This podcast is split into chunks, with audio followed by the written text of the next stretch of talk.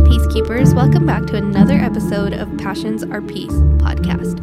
I have literally recorded this intro like a billion times, and that is not an exaggeration. I have no idea why, but I am so.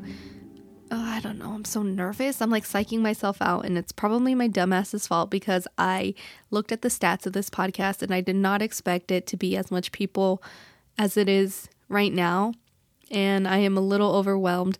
So I have been thinking about the way I sound, the way I'm awkward, the way I have this lisp, the way I am presenting this, and it is driving me crazy. But I am trying to be gentle with myself and remember that I tried to do this podcast for for fun. It's supposed to be something fun for me, and it's literally making my blood pressure skyrocket through the roof, and I fear for my life.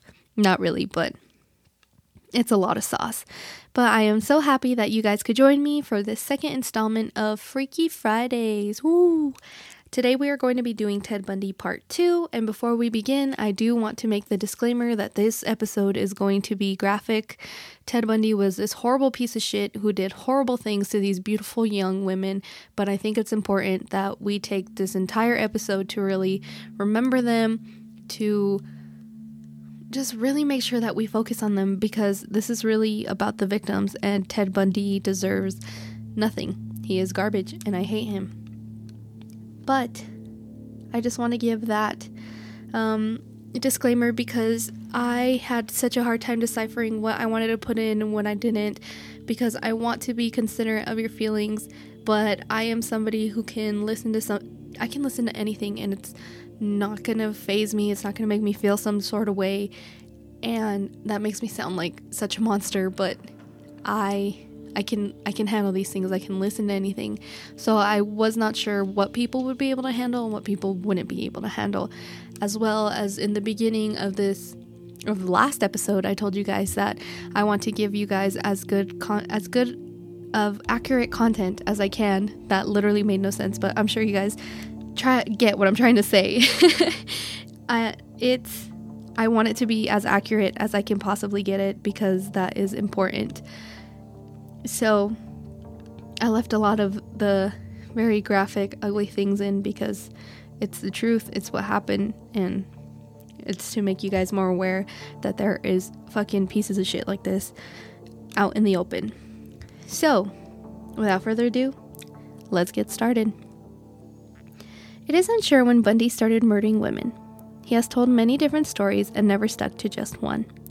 It is believed that Bundy has had started killing at age 14. A detective strongly believes that Bundy was responsible for the murder of Anne Marie Burr, who was only 8 years old at the time. But every time the acu- accusations came up, Bundy always claimed he was innocent. On January 4th of 1974, Bundy broke into an apartment of Karen Sparks. She was only 18 years old and a student at the un- at, and a student at the University of Washington. She was sleeping in her apartment when she woke up in the middle of the night to Bundy brutally beating her. Ted had removed a metal bar from her bed and began viciously attacking her. Karen had roommates who lived with her. When they found her, the metal bar had been jammed inside her. Karen actually survived the attack, but unfortunately was left with brain damage and irreparable damage to her internal organs. He had beat her so badly that Karen was in a coma for 10 days, and when she woke up, she had no recollection of the attack. That same year, February 1974, Linda Ann Healy was at a local bar the night Ted had spotted her. Linda had left the bar early due to the fact that she had to work early the next morning. She had a job announcing the local ski weather reports. After leaving the bar, Ted had followed her back to her house. Linda lived in an apartment with four other roommates who, in fact, were all home at the time of the attack. She went to bed around 10 p.m. that night. Ted then broke into her room and used a crowbar to beat her head in. Bundy proceeded to wrap her in a sheet, then wrapped her head with a pillowcase. He then remade her bed, picked up her body, and fled out the window. Linda's parents had made dinner plans with her. When she didn't show, they called the police. Investigators went to her room and pulled back her sheets and found bloodstains. police found a bloody nightgown on the floor and had noticed some personal belongings, such as her backpack and another pillowcase, were missing. Investigators never found her body. The only piece found of Linda Ann Healy was a jawbone. They had to use dental records to, conform, to confirm that the bone was hers. On March 12, 1974, Donna Gail Manson, 18, from Olympia, Washington, was an Evergreen State College student. She was reportedly last seen by a roommate. She said she was on her way to a jazz concert that was being held at the campus. She was not reported missing until six days. It is said that Donna was usually gone for long periods of time, so many assumed there was nothing unordinary about her absence. Bundy confessed on death row, and I hate to be the one for the spoiler spoiler alert in case you didn't know, but Bundy is dead and died by the electric chair. Thank God. But sorry to be that spoiler alert, but I literally hate him. I'm pretty sure you guys can really focus. I mean, you guys can really see how bad I hate him. He confessed to abducting Donna from the campus. He said he he said her remains might be found in the mountains then the Cascades, then lastly, said she was on Taylor Mountain. Bundy also claimed that he took her skull to his girlfriend's house and burned it in the fireplace. Despite all of these claims, her remains still have yet to be found. April 17, 1974, Suzanne Elaine Rancourt, 18, from Ellensburg, Washington, was abducted from Central Washington State University. She was supposed to meet a friend to watch a film, but never showed. When she failed to show up for her final exam the next day, her friends became worried and called the police. After police had no leads on Susan, other college students came forward and reported a man with his arm in a sling, asking them for help. He would ask them to help them he would ask them to help him with his books. You know, preying on their good nature like a fucking jackass? Yeah, that's Ted Bundy. Bundy confessed to her murder before his execution. Her skull was later found on Taylor Mountain, the same place Linda Ann Healy's jawbone was found. May 6, 1974, Roberta Kathleen Parks, 20 years old, was abducted from Oregon State University campus. She had agreed to meet with friends for some coffee, but unfortunately never showed. Her remains were also found on Taylor Mountain. On June 6, 1974, Brenda Carol Ball, 22, was described as a free, fun loving spirit. She was last seen in a parking lot talking to a man with his arm in a sling. Bundy confessed to her murder before his execution. He bludgeoned her to death, and her skull was also found on Taylor Mountain. These four victims are often referred to as the Taylor Mountain Skeletons. This was a place where Bundy would bring his victims' remains and constantly revisit them. It is said that he would go back and redress them, comb their hair, and apply makeup to their corpses. Bundy was a necrophile.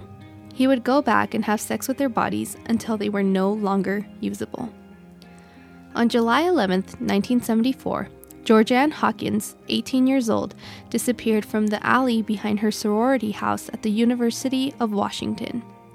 Bundy had faked an injury and pretended to drop his books, she was kind enough to lend him a hand, and Bundy took advantage of her kindness by asking her to bring him by asking her to bring his books back to his car. When they arrived, she bent down to put the books down, and Bundy hit her with a crowbar in the back of the head that he had hidden in the wheel in the wheel well of his car. He pushed her into the seatless passenger side and drove her out of town. She suddenly woke up and was delusional from the blow to the head. She began muttering about a test she had. Bundy panicked. He stopped the car and beat her with the crowbar. Bundy confessed to kidnapping Georgianne. He stated he strangled her with a nylon stocking and kept her body for several days. And like with the Taylor Mountain bodies, he went back to revisit her, redress her body, comb and do her hair, as well as having sex with her body. Bundy's next victims were lured differently. It was a bit strange because he abducted these women in broad daylight in a crowd with about 50 to 40,000 witnesses. This took place in the infamous Lake Sammamish, located in Washington. And from here on out, I'm just going to refer to it as Lake S because Sammamish is just too much sauce for my, li- my lisp, and I am not going to put you guys through that. The lake was at a state park and was 512 acres. On July 14th, 1971, Lake S was full of people, stands, booths, and all sorts of different sellers. Around noon, a man approached 22 year old Mary Osmer. He was described by others as wearing a white t shirt, white shorts, and his arm was in a sling. He had asked Mary if she could help him with his sailboat. Being kind, she agreed to help him. She followed him to his beige VW bug, but when they arrived, there was no sailboat. He then stated that it was a short drive up the road at his parents' house. Mary, of course, got sketched out and told him that she had plans to meet her parents. Ted apologized and even walked her back to the lake. Ted then approached Janice Ott, 23. She had gone to the lake alone to sunbathe. She had agreed to help Ted with his sailboat. Two witnesses had actually saw Janice leave with him, and it is speculated that Ted tied her up while he returned to Lake S. A few hours later, after an altercation with her boyfriend, Denise Naslund went to use the restroom. She was only 18 years old when she simply disappeared.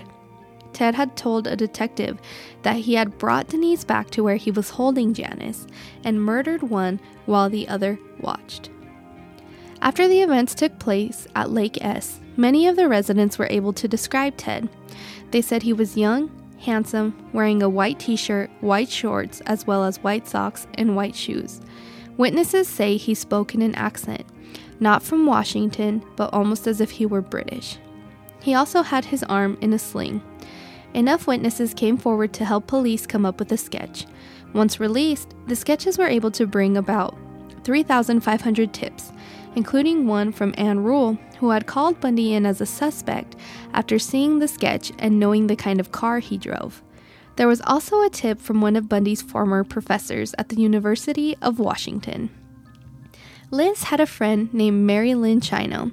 When the sketches came out, Liz went to Chino in a panic. Chino called the police and questioned the color of the VW bug, in which they told her it was bronze, not beige. When she told Liz, they were both relieved.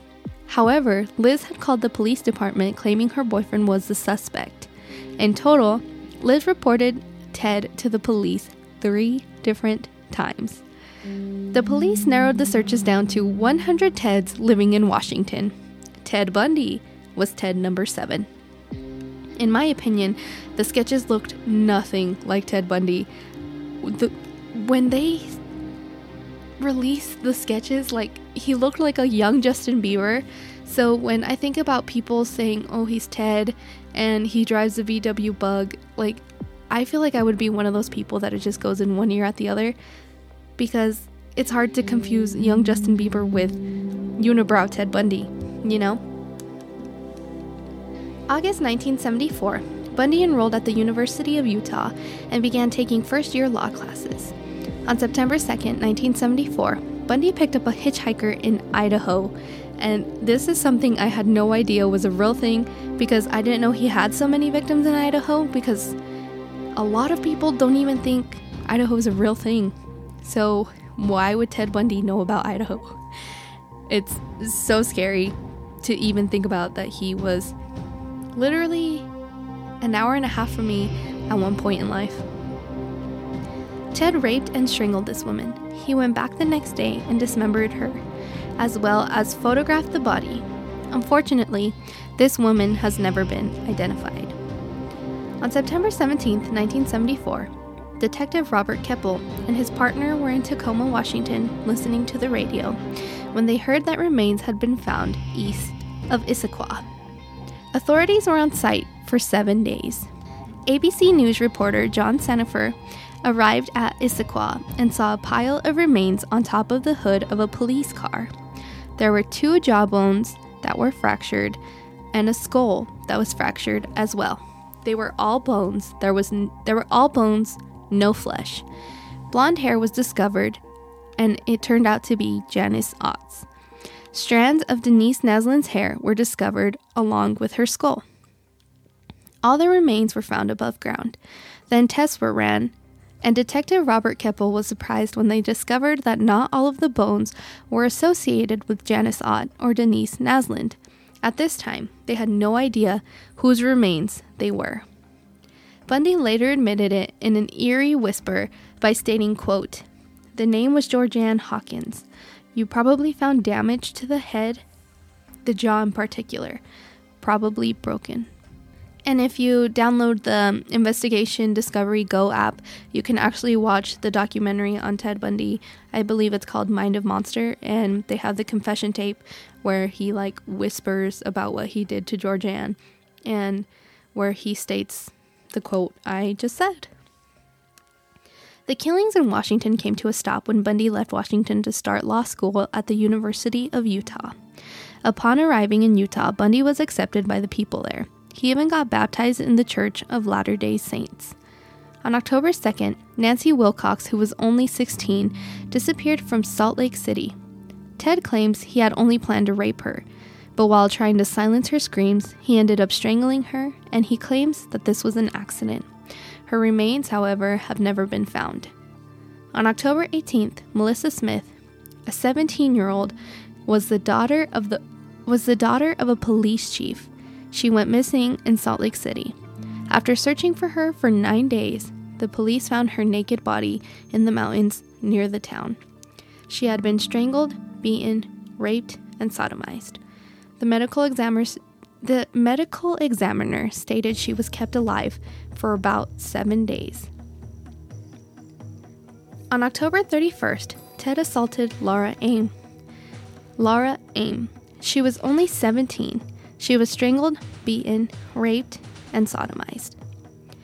On November 8, 1974, Carol DaRonch was shopping at the mall when she was stopped by a suppos- supposable police officer who claimed someone had been trying to break into her car. He asked her to come outside with him to ensure nothing had been stolen. They went out to her car, and when Carol noticed nothing was missing, she became suspicious and asked to see his badge. He quickly pulled out a badge and she believed him. He tried to convince her that she he tried to convince her that they had a suspect back at the police station, so she got in the car with him. As soon as she noticed that there were as soon as she noticed that they were not going to the police station, Carol began asking questions. He became angry and pulled off to the side of the road. He attempted to handcuff her, but she fought like a badass, and he only managed to handcuff one of her wrists. She flung open the door and ran out. He then attacked her, but she managed to get away. She stopped a car that had been coming down the road, hopped inside, and begged the driver to take her to the police station. Ted was obviously pissed that Carol got away and planned to kidnap his next victim. It is said that Ted was pacing outside of this high school auditorium before he abducted and murdered high schooler Deborah Jean Kent, who was only 17. She was leaving the high school play she was leaving a high school play when she was abducted in the parking lot.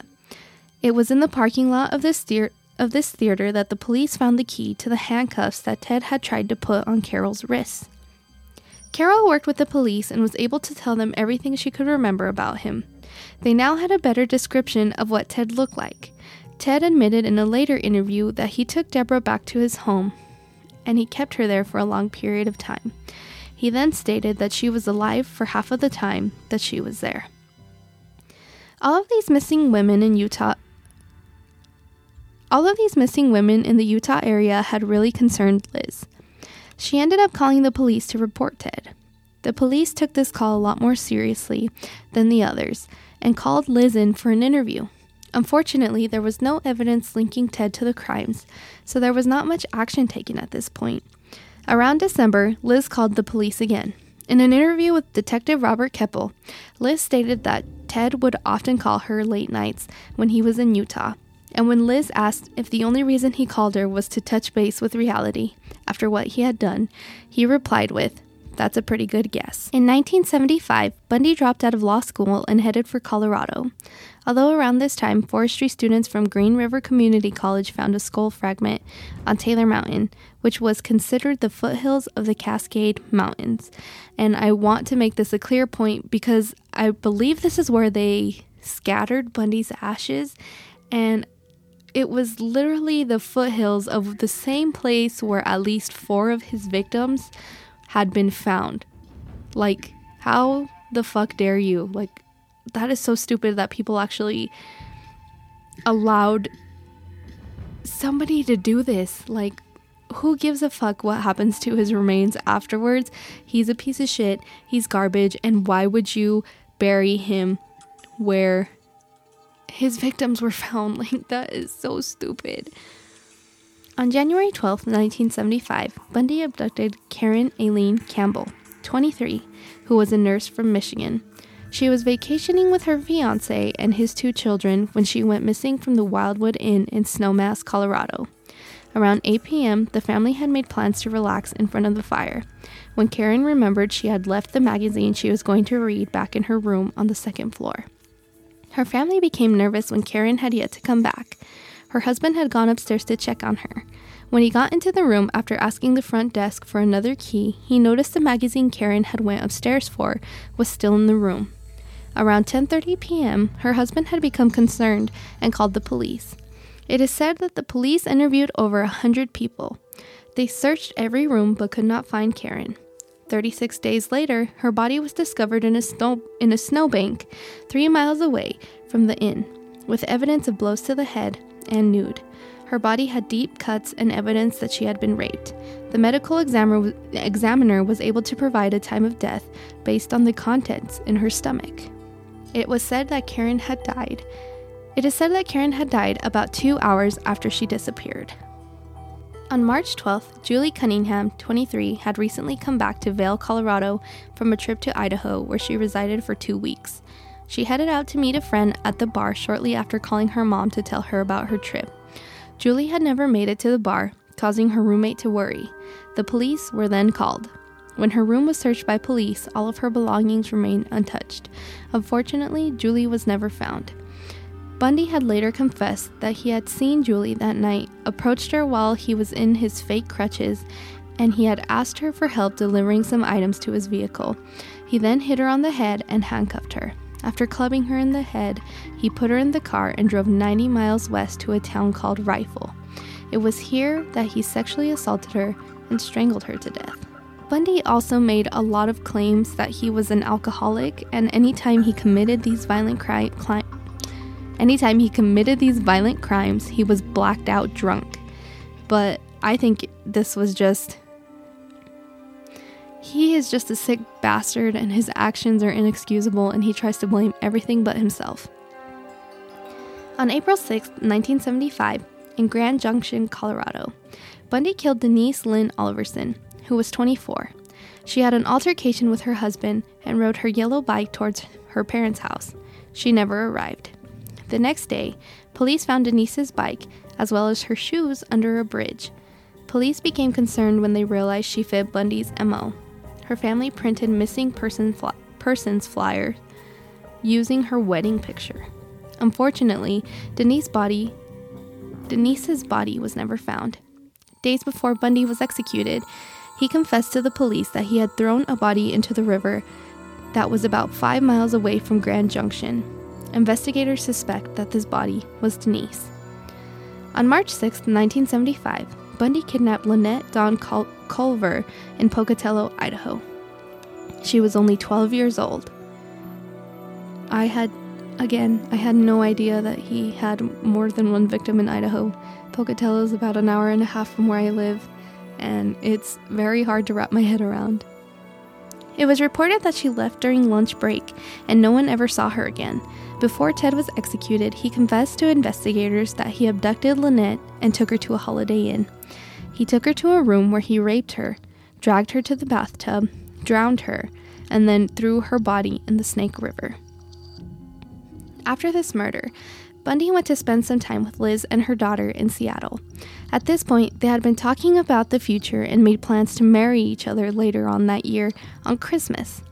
Although Ted had romantic relationships with others like Carol Ann Boone and fellow classmates in Utah, and Liz thought he was a murderer, they both wanted to get married that year. After this trip on June 27, 1975, in Provo, Utah, Bundy killed Susan Curtis. She was only 15 years old.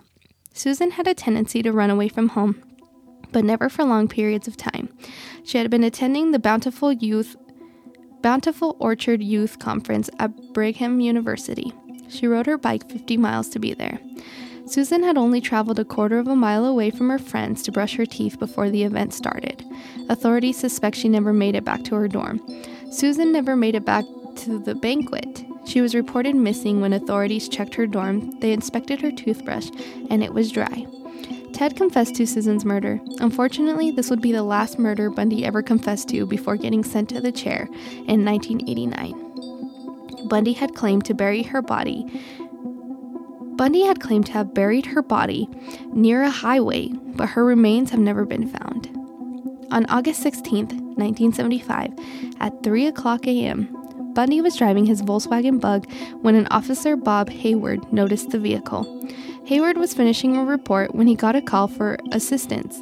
He drove down the road and noticed this strange Volkswagen parked outside the neighbor's home.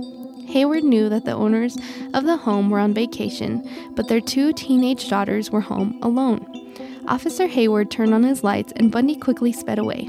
He finally pulled over at an empty gas station and he stepped out of the car and explained that he was lost. He claimed that he had been in town watching the film Towering Inferno. Luckily, Hayward had drove past the drive-in that night and knew that Towering Inferno was not even playing. Officer Hayward had a weird feeling and asked to look into the car and found a gym bag that contained masked, masks, gloves, rope, a crowbar, handcuffs, pantyhose, an ice pick, trash bags, as well as tape. He also noted that the passenger seat had been removed. Bundy was then arrested for possession of burglary, burglary tools. And right there is where we're going to stop before I have an anxiety attack because I literally I don't know why this episode stresses me out so why this one has been stressing me out so much. But we will do part 3 next week because I'm already almost to 30 minutes and I don't want to bore you guys. so, if you want to keep up with the podcast, you can follow us on Twitter or Instagram at Passions or Peace Podcast. If you want to be on the show or know somebody who would like to be on the show because they are passionate about something and they want to share it with the world, let me know. Send me a Gmail at passionsorpeace at gmail.com. We also have a YouTube channel at Passions or Peace on YouTube. I'm pretty sure there's only like one video on there. I'm kind of slacking. Uh, let's see what else. Mm, is there anything else? Twitter, an Instagram. Oh, if you're feeling nice, you can support the Patreon and you'll get some cool episodes or maybe some cool things in the future. I don't know. If you're feeling nice, we're on the Patreons at Passions or Peace podcast. And then my personal Snapchat is Sydney Marie 1116. You can see my shenanigans, my daily shenanigans, and we could be pals. That'd be cool. But I think that is everything. I'm not sure. I kind of I recorded this episode so many times. I'm kind of ready to just go eat some chips or something and just live my life. But I appreciate you guys for listening and I'm sorry that this is in 3 parts because I don't like Ted Bundy at all, but unfortunately there is a lot of information and I want to get it as accurate as possible. But I love you guys. Remember to stay peaceful, stay passionate, and we will see you on Monday. Actually, woo, Monday. Think of it as a palate cleanser. Okay, love you guys. Bye.